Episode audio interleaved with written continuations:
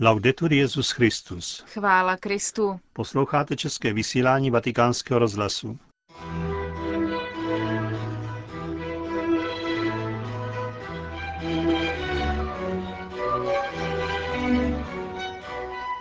Dnešní tituly. V Paříži se dnes konal pohřeb kardinála Jean-Marie Listigera. Na projekty v Latinské Americe přispěje i církev ze Spojených států a v druhé části dnešního pořadu pravidelná páteční promluva otce kardinála Tomáše Špidlíka.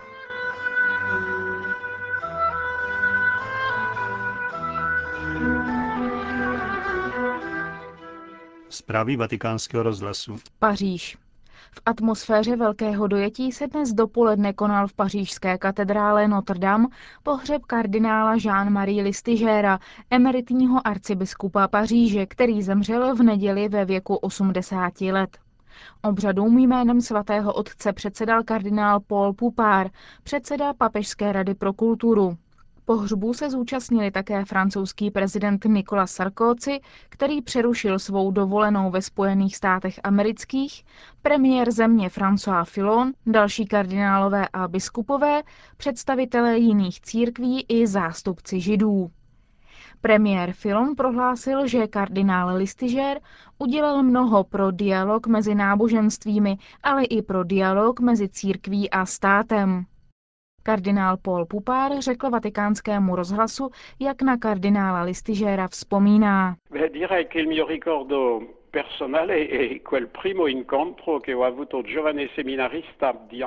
Moje osobní vzpomínka na něj sahá k prvnímu setkání, které jsme měli. Já, mladý seminarista z Angers, a on, mladý seminarista z Paříže.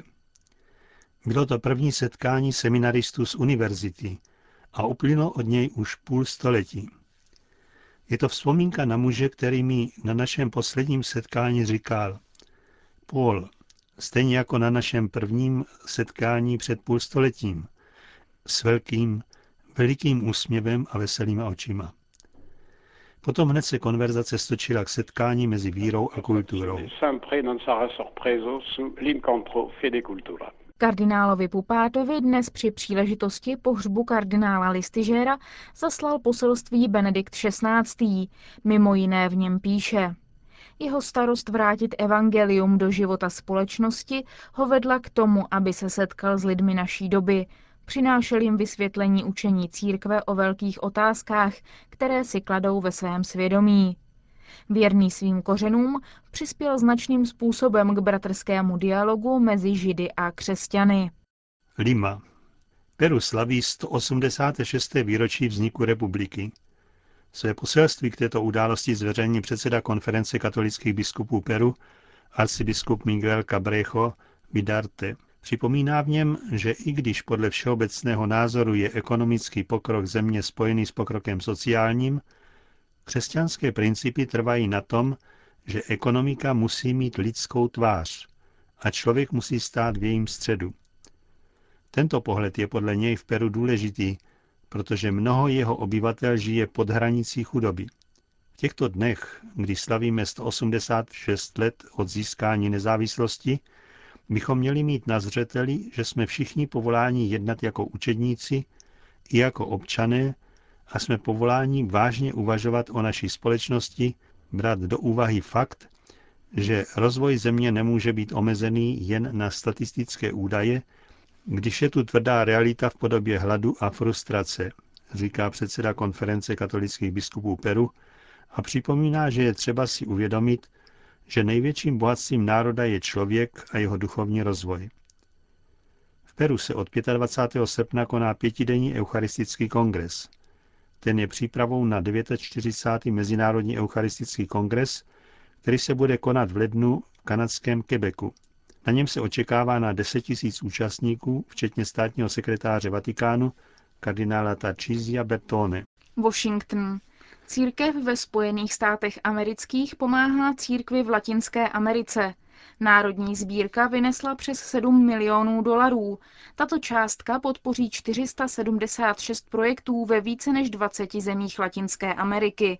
Ve výroční zprávě to v červenci zveřejnila Komise pro církev v Latinské Americe při konferenci biskupů Spojených států.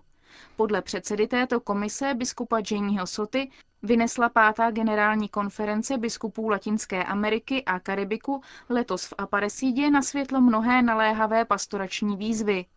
Do národní sbírky přispěli lidé ze 159 diecézí 50 amerických států. Konec zpráv.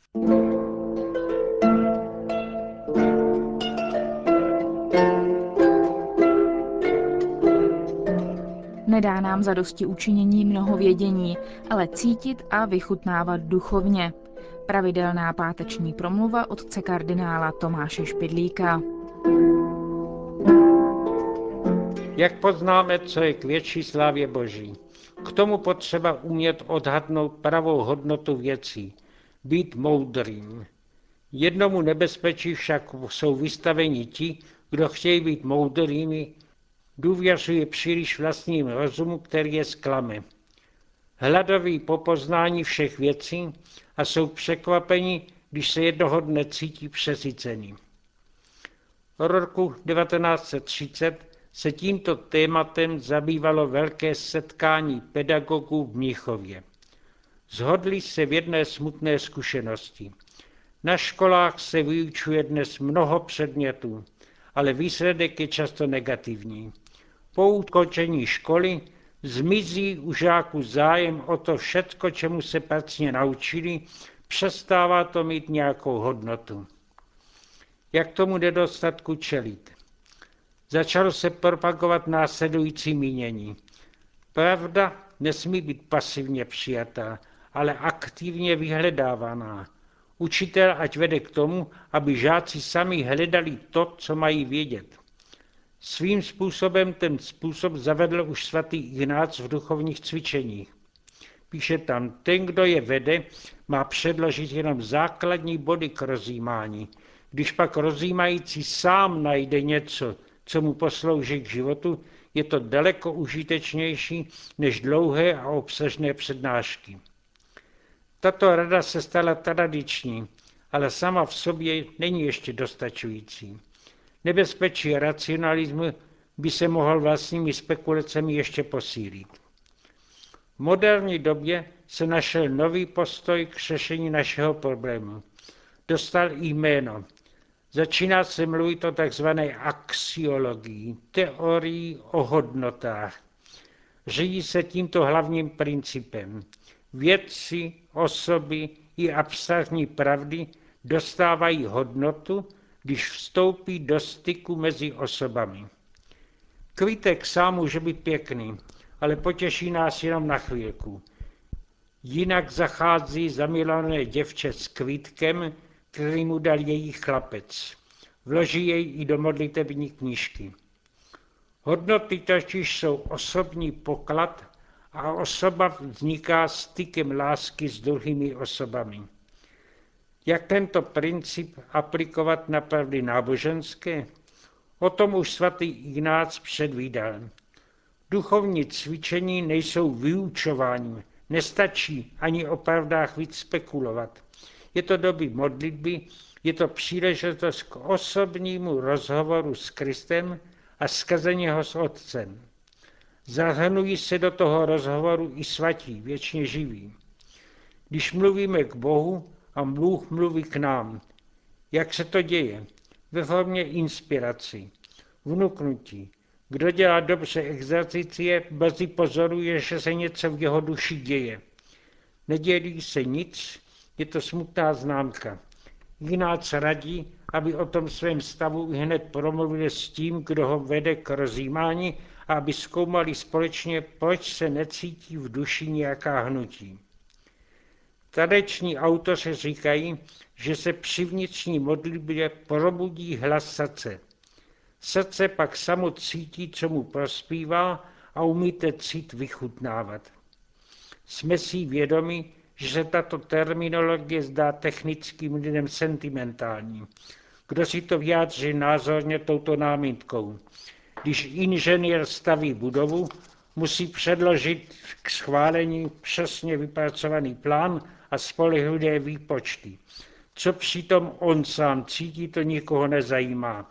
Po samou stavbu to nemá žádnou cenu. Přišla však od zkušeného duchovního odpověď na tak zřejmou námitku. Zněla víceméně takto. Vy jste sám inženýr a vše, co jste dobře postavil podle svých zásad. Odposte mi však nediskrétnost. Když jste si hledal doložku pro život v manželství, také jste měl přesné plány a výpočty.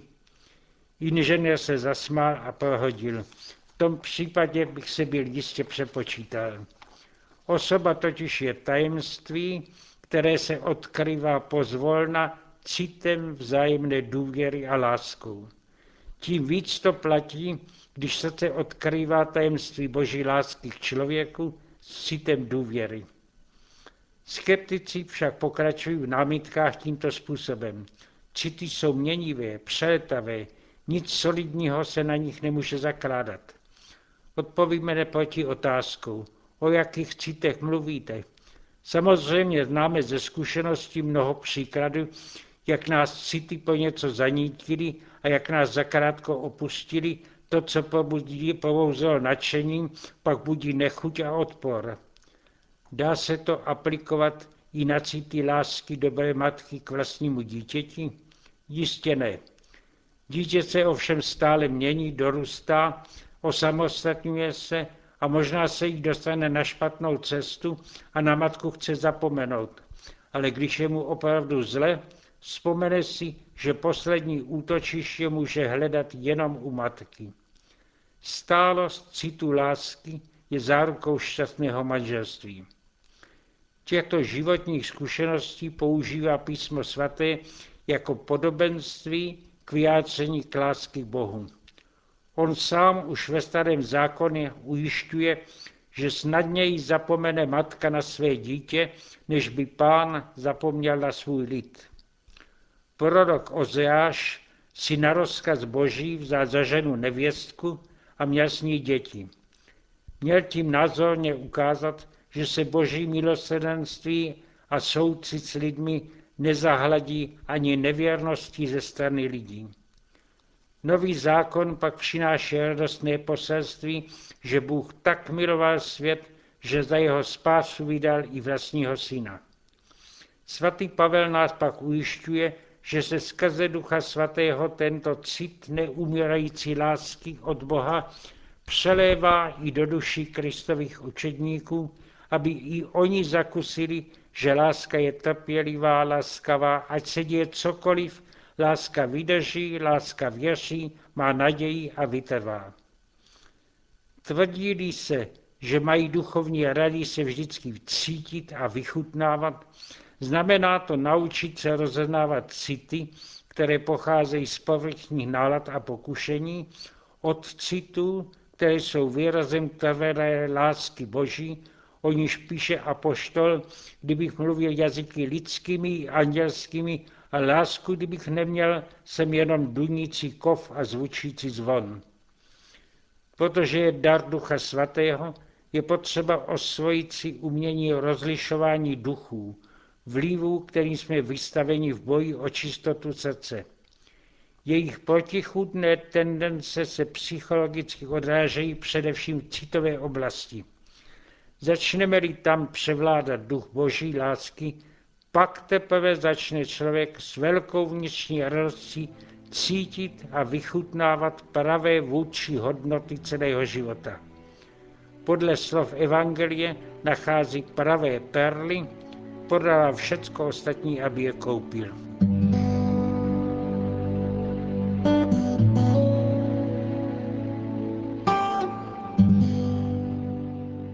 Byla pravidelná promluva otce kardinála Tomáše Špidlíka.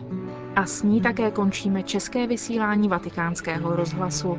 Chvála Kristu. Laudetur Jezus Christus. thank you